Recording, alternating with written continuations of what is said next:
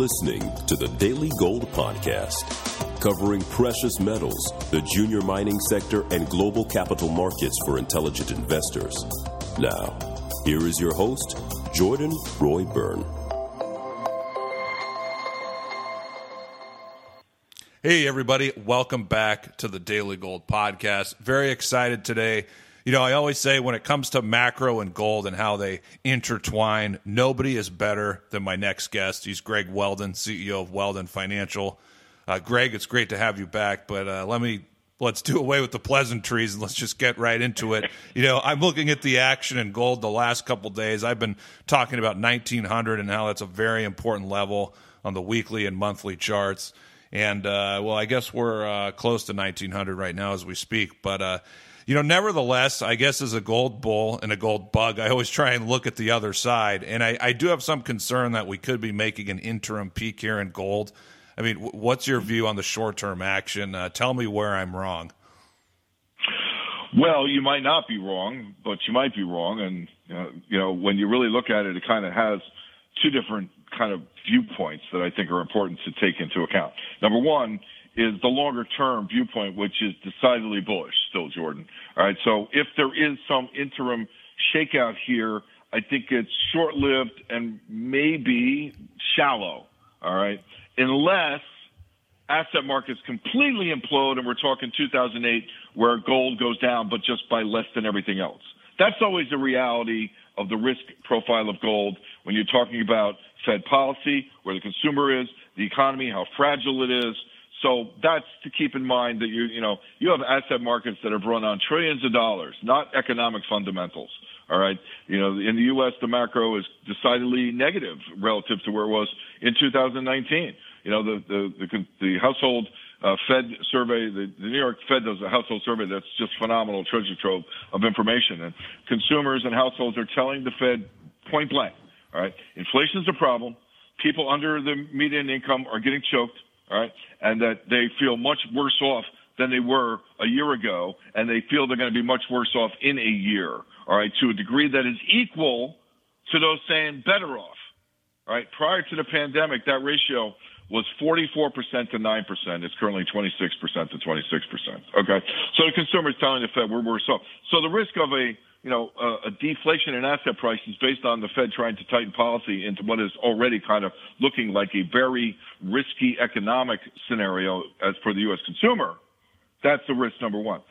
But in the bigger picture, when you talk about the trillions of dollars that have already been printed, when you talk about the general debasement of the purchasing power of money, which we see now in inflation. It's not coming in the decline in the dollar. It's coming in the rise in prices in dollar terms, all right? So it's very similar, different dynamic, but kind of similar at the end game, which is the you know your money buys less, okay? And then when you take it to the nth degree that this is every country in the world, Jordan, this is global. You got Lithuania, Poland, Czech Republic. They're posting double-digit rates of inflation. Food is among the highest running. All right, we've never had a food-at-home U S C P I above six percent without a recession except for one time, and that was in two thousand, two thousand one. We had a collapse. Food prices weren't high then. All right, every other time it's been a recession. You're there now. So in that context, that is bullish for gold for one reason, and, and this has really kind of just started to play out over the last couple of weeks, which is really exciting to me, because you're seeing it, gold, that is, appreciate in every paper currency on the planet. All right, that is huge for me. That is very bullish going forward. And I think the gravy train is, is running right now. You know, the train's kind of left the station, and you are going to see gold move to new highs. In the short term, there is definitely heightened risk here, and it does kind of relate back to Russia. I mean, now Russia has built this huge mountain of reserves, and it's like seven hundred billion dollars worth on, you know, so many years worth of imports they can now cover with their reserves, you know, but theoretically putting those reserves into play would indicate maybe some liquidation of gold. How would that be done? Through India, however, the mechanism might be, could it weigh on prices, number one. Number two would be, all right, and I've kind of heard this through some back channels of contacts I have on Europe, you know, one of the things is trying to put pressure on the oligarchs in Russia to kind of have Putin stand down a little bit on this whole Ukraine situation. All right, we could talk for hours about Ukraine and Russia. We then have to include conversations about China and Taiwan, and we can talk about how bullish all of that is for gold longer term, let alone the new pipeline deals between China and Russia for natural gas and crude oil. All right, talk about pricing global trade in crude oil in renminbi instead of dollars, Jordan. Think about how bullish that is for gold and how bearish that is for the dollar. All these things are lurking out there, and kind of very slowly these pieces of the puzzle are coming together. But in the near term, if you did want to kind of pressure the oligarchs, you take Russia off the SWIFT system, and then all of a sudden, man, you kind of almost manifest, if not slash manipulate, some kind of decline in the price of gold. Maybe that's put pressure on those inside of Russia who might be able to get to Putin to kind of put pressure on him. I don't know. That's something I'm hearing in the background. And if that were to play out, yeah, you could crack gold here. Um, I would stop to say, though, I don't think it's a huge bullish open interest. I don't think it's, you know, people are not running around, you know, excuse my French, balls to the walls, bullish on gold, right? They just aren't. Not that I see or not that I hear, right? People are disappointed. It's like, why hasn't gold reacted already? Well, gold hasn't reacted. It's the dollar's rallying. I mean, it's still going up. It did break the downtrend line to go back to the previous peak. It did get through the first level of resistance. You know, it really, when it cleared eighteen eighty-five, to me, that was pretty bullish. It spiked. It came back. It's still there. So I want to think that this is real. It's going to break out. It has all the bigger picture bullishness that we want it to have, you know, but the risk is heightened here on a short-term basis. Long answer to a short question. No, I, I love it, and, and so do the listeners. Next question, let's talk about Fed policy because, you know, a, as you noted, you know, we have high inflation growth concerns. I mean, obviously the Fed is a favorite whipping boy of people like you and me, but, I mean, what the heck are they going to be able to do? Because we got growth coming down. We got the yield curve is diving. I mean, it's around zero point four zero now, forty bips, uh, and the Fed hasn't even started hiking yet. You got inflation at seven percent. I mean, what the heck can they do? What the heck are they going to do, you know, over the next couple of quarters? Yeah. Well, I would start that answer with a question that's going to be rhetorical, as you'll see. It's basically like, why has the Fed been so afraid to raise rates one single time from zero during this entire period where inflation has run up and the labor market's really strong and wages are getting, you know, I mean, you had the opportunity to get some, you know, ammunition back into the into the war chest here, because the the bigger question is, what are they going to do on the back end? Like you kind of started to go there just now, you know, if the economy rolls over, all right, inflation's high, and guess what? You really have to talk about transitory, because the Fed says transitory. Of course, the Fed means the year-over-year rate. The Fed, you know, year-over-year rate would have been transitory if not for the fact that oil kept going up. And I said this a year ago. The worst-case scenario would be the fourth quarter of last year, and I'm saying this in the first quarter of last year, if energy prices were still going up month-to-month. And that's exactly what happened. So now the base effect's been pushed way back into the fall at the earliest. You have another wave of inflation coming as per the I S M data and the, and the Fed's uh, regional survey data, which clearly tells us that vendors that have held off on increasing prices to basically eat in the margin cost, right, can no longer do that. So it's going to be a pass-through to the final sales level, and, you know, uh, you know, people that are at the final sales level firmly believe they can pass that through to the consumer. We know the consumer, you know, while you do have a lot of people choking on inflation, at the same time, the psychology has changed from, you know, basically fifteen years of internet, internet-driven price discovery for consumers, all right, to I want a secure supply of stuff because, and I don't care necessarily what I have to pay, all right? So the whole shift psychologically is tectonic. No one really gives that much credence. And then the final thing on transitory is, okay, do we think this means that, like, sugar is going to go back to nine cents, or soybeans are going to go back to eight dollars, or the crude oil is going to go back to, you know, twenty-five dollars a barrel? These price hikes, for the most part, particularly at the finished goods area, all right, are are permanent. All right, they're not going to be rolled back for most things, and everything costs more. All right. Now, so far, I've been able to facilitate that, having printed trillions and trillions of new dollars. Now they're not going to do that. What happens? I mean, that's. That's kind of scary to me. And when you talk about further polarization of wealth, you see it in inflation, because those that make less money are choking to make ends meet. That's why you have record debt uh, creation right now on the behalf of households and consumers. It's off the charts. November was the single largest month in history. All right. If the consumer is so strong, why are they borrowing so much? Because they're not so strong. Savings has virtually disappeared on a monthly annualized basis. You're down to one point two trillion from a peak of six point six trillion. People that are on T V saying the consumer in the U S is really strong are just missing the boat on this. All right. They really are. And from that perspective, that's where the stock market's overvalued, stretched beyond any kind of geometric, mathematical, you know, sense of reality, certainly relative to underlying growth. And that's all a problem, okay? And that poses risk to gold, but at the same time, gosh, Jordan, how many times do central banks find a, some creative way to print new money? And they just do, and they'll keep doing it. And the bottom line is paper money becoming less valuable means that you will see this, you know, kind of shift where you, you do see gold going up in all currencies, and that's begun. And to me, that's what really is the telltale thing when I slice all the rest of this down, is that when gold is appreciating in all paper currencies, that's the sweet spot. And right now, that is so fundamentally justified, it's not even funny, because most every country in the world, you know, had printed a ton of money over the last two years. Okay, Greg, let me give you a scenario. Let's say we do get a pullback here. You know, gold pulls back. You know, we get a sustained pullback for the next couple months. The Fed starts hiking. In that kind of scenario, what is the catalyst, do you think, to get gold, you know, back and breaking above nineteen hundred? Well, I, I honestly think it's it's just capital flow. I mean, you know, and this is weird because this kind of would also, one of the things we had talked about, uh, just you and I off, ca- off camera, so to speak, was, you know, the poor performance in some of the equity space. So, and that has been really notable, all right, until most recently, I mean, particularly even in the silver mining shares, just awful price action until the last, you know, month, six, eight weeks, whatever. So in a scenario where, you know, kind of really this pure money flow of, you know, store of value into gold takes place on a global basis, that doesn't necessarily mean that the mining shares, you know, participate to the same degree. And you flip the script in terms of normally, you know, it's the equities leading the way. And we've seen now, you know, some experiences in short time frames where that's not even the case when, you know, metals are going up, you know.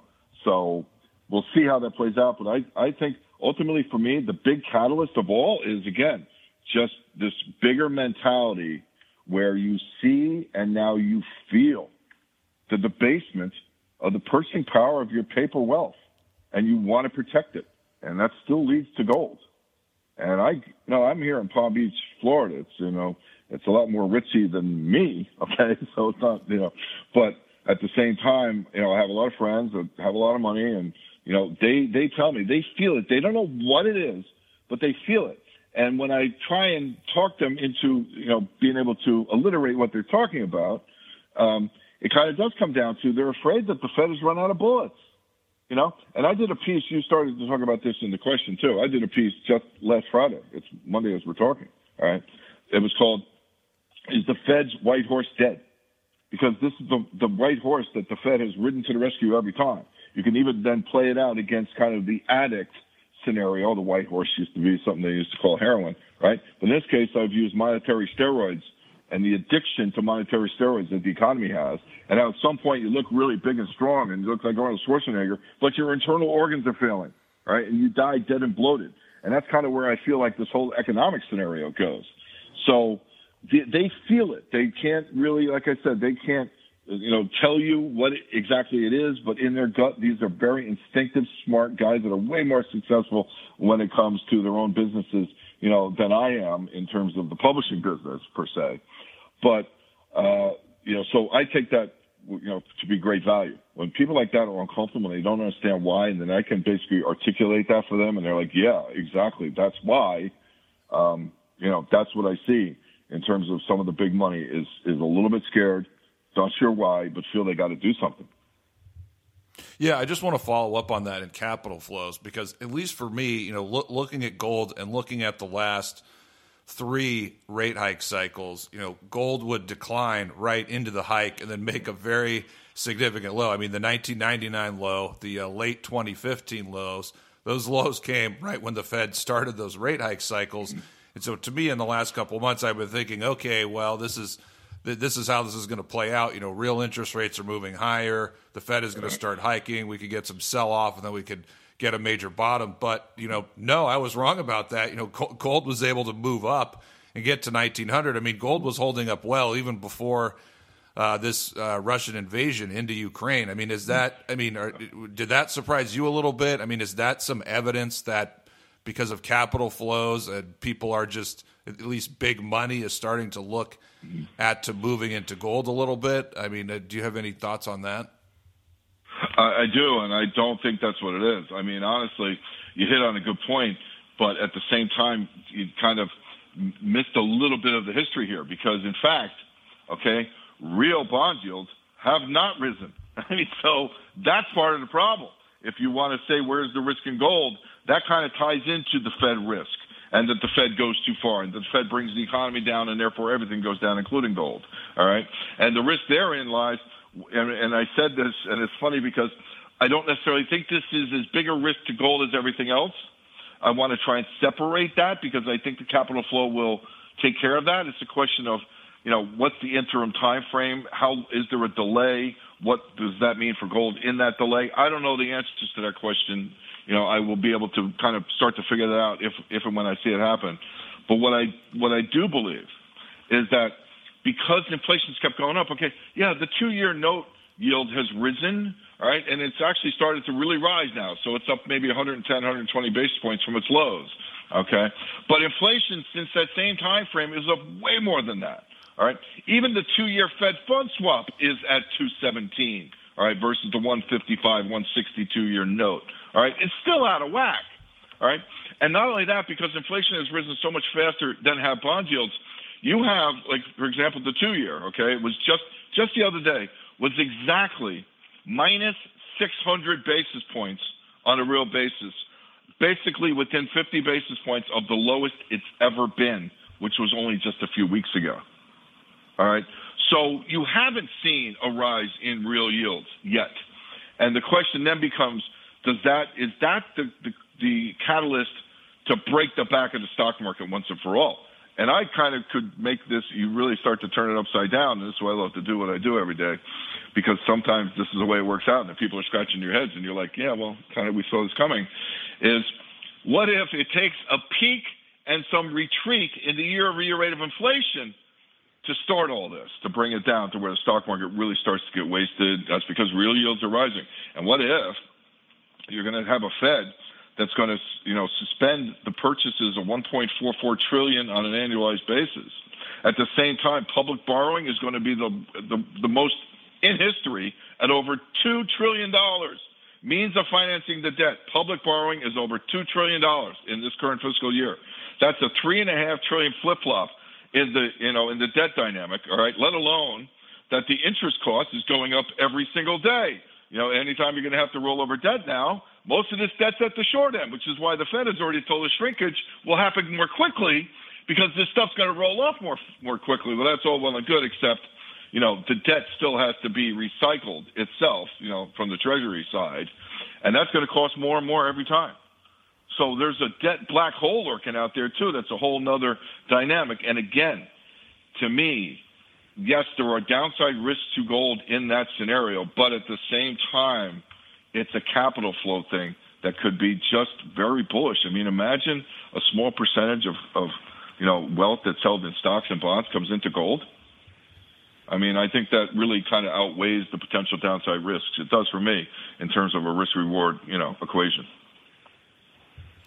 Yeah, I guess two, two more quick questions. I guess one quick question, you know, we haven't talked about uh, – you know, the technicals, this long-term cup and handle pattern, Greg. I mean, mm-hmm. give me your thoughts on that, because for me, I mean, I just, this is such a super bullish setup that uh, when this market starts moving again, I mean, it could really take off. That's at least my interpretation. I mean, you've, you know, you've been in the pits, you've been a trader, you've done this for decades. And tell me about this cup and handle setup and, you know, any thoughts you have on that. I think it's a very small part of a much bigger, you know, technical picture that's played out. And again, it's kind of like people, you know, why isn't gold perform better? Why isn't gold perform better? It's like gold has performed like a rock star. You know, you have an A B C correction, okay, that is basically has taken you to the, you know, uh, to the fifty percent you know, retracement of the long-term secular patterns here, all right? I mean, the, the, the long-term macro monthly chart is so tight, I mean, it's not even funny. And this breakout basically defines what would be the next wave to a new high. And the count has you somewhere between, say, twenty-six seventy and uh, twenty, uh, twenty-eight and a quarter on gold. So, yeah, I love it when the kind of the medium term fits into the secular term. But in this case, the secular term picture is the overriding factor. And it is so bullish that, uh, you know, I try not to look too much at the shorter term stuff, be, you know, because you also don't want to get whipsawed around. I mean, it depends. I mean, I'm here all the time, and I'm a trader, so, you know, I can be very proactive, you know, to some of our customers or retired individuals who, you know, you can't be in and out of the market. Some of our customers are, you know, some of the biggest hedge funds in the world, and they can follow our lead and be active. But uh, I think keeping your eye on the big picture, technically, it's very bullish here. It really is. The, uh, the, the, the question I want to ask, I don't want to get too cute here, but, um, you know, obviously, you know, watch gold, you know, that's the best leading indicator for gold. But are there some leading indicators that you're watching for gold that could tell us that, that maybe this next move, uh, gold, gold's going to take off, that that kind of move is imminent? I mean, is it, is it gold making a new high against the euro? Is it, um, you know, uh, gold against the stock market? Is it the stock market dropping, or is it some piece of economic data? I mean, is there anything in specific that you look at that could be a leading indicator for this next leg up? Uh, yes, everything you just said. And I'm not kidding. I mean, to me, uh, if I guess if I had to shake it down as I'm sitting here day by day, what is it I want to always look at to kind of either confirm or refute where we're at? And that is gold in Chinese renminbi. That would be the one thing, if I can only watch one thing, that's really key, because the renminbi has been the strongest currency. All right, there are times when the Czech koruna has been one of the strongest currencies. There are times when the Thai baht has been, not recently for the Thai baht, recently, yes, for Czech koruna. But, you know, I watch the whole range of currencies. The bottom line is, you know, I, I think the renminbi has been in a bull market against the dollar. It's one of the few currencies the dollar has actually depreciated against over the last, you know, twelve months. All right, not the twelve-month depreciation right now is not what it was six months ago, when it was really pretty severe, actually, when the renminbi was very strong. But gold and renminbi, to me, would be the one telltale, you know, if if gold and renminbi is appreciating, that probably means gold is appreciating in all currencies, is the bottom line. And if you take gold in dollars and gold and renminbi and watch the two of them together, you pretty much have the gambit covered. And if that's if that's breaking out or moving higher or has any kind of, you know, medium-term bullish picture, Uh, then that's the trend. Okay, great, Greg. Uh, on that note, uh, it's so great to reconnect with you. Uh, why don't you tell our listeners, if they want to follow your work and subscribe, how they can do so? Sure. We do Weldon Live, which is uh, Tuesday through Friday, four days a week, uh, daily publication. Uh, that is available at Weldon Online. That's W E L D O N uh, online. Uh, and then we do, you know, run the C T A. Um, We have a, a million-dollar minimum, and that's, you know, back engineered to incorporate our risk-reward dynamics. And, you know, we have a very low risk tolerance. And with these contracts today, you know, I mean, you get a fifty dollars move in gold, which, you know, happens sometimes in an hour now. You know, that's five thousand dollars per futures contract. So, you know, we have to back engineer everything. And uh, but very successful in terms of the C T A, and we don't normally talk about it. I've never hawked it on your show before because it's very tightly held. But at this point, I feel what's coming here next requires that I help as many people as I can, frankly. I mean, kind of a, almost a mission statement-like thing, because I, I think the proverbial stuff's going to hit the fan here. And uh, I think that what we do specifically, being able to be long and short, paper and stuff, everything, being short bonds has been a huge trade this year, all right, uh, would benefit everybody out there that, you know, has capital, and it's risk capital only, it's qualified investors only. But uh, the C T A also can be uh, found. Just shoot me an email at uh, Greg Weldon at Weldon Online, or sales at Weldon Online, or through the contact tab at Weldon Online dot com. Okay, Greg. Uh, let's uh, thank you for all that, and uh, it's great to reconnect. And uh, hope we can do this again in the next couple months. Sure, Jordan. You know, you always do a great job. It's nice to hear your voice again, and uh, it's good to be back to some semblance of the new normal, although I think the new normal is going to continue to evolve in ways that no one's yet imagined. Thank you for tuning in to the Daily Gold Podcast. For more interviews, editorials, and analysis, log on to the daily gold dot com. And for premium coverage of precious metals and the best junior mining companies, visit the daily gold dot com forward slash premium.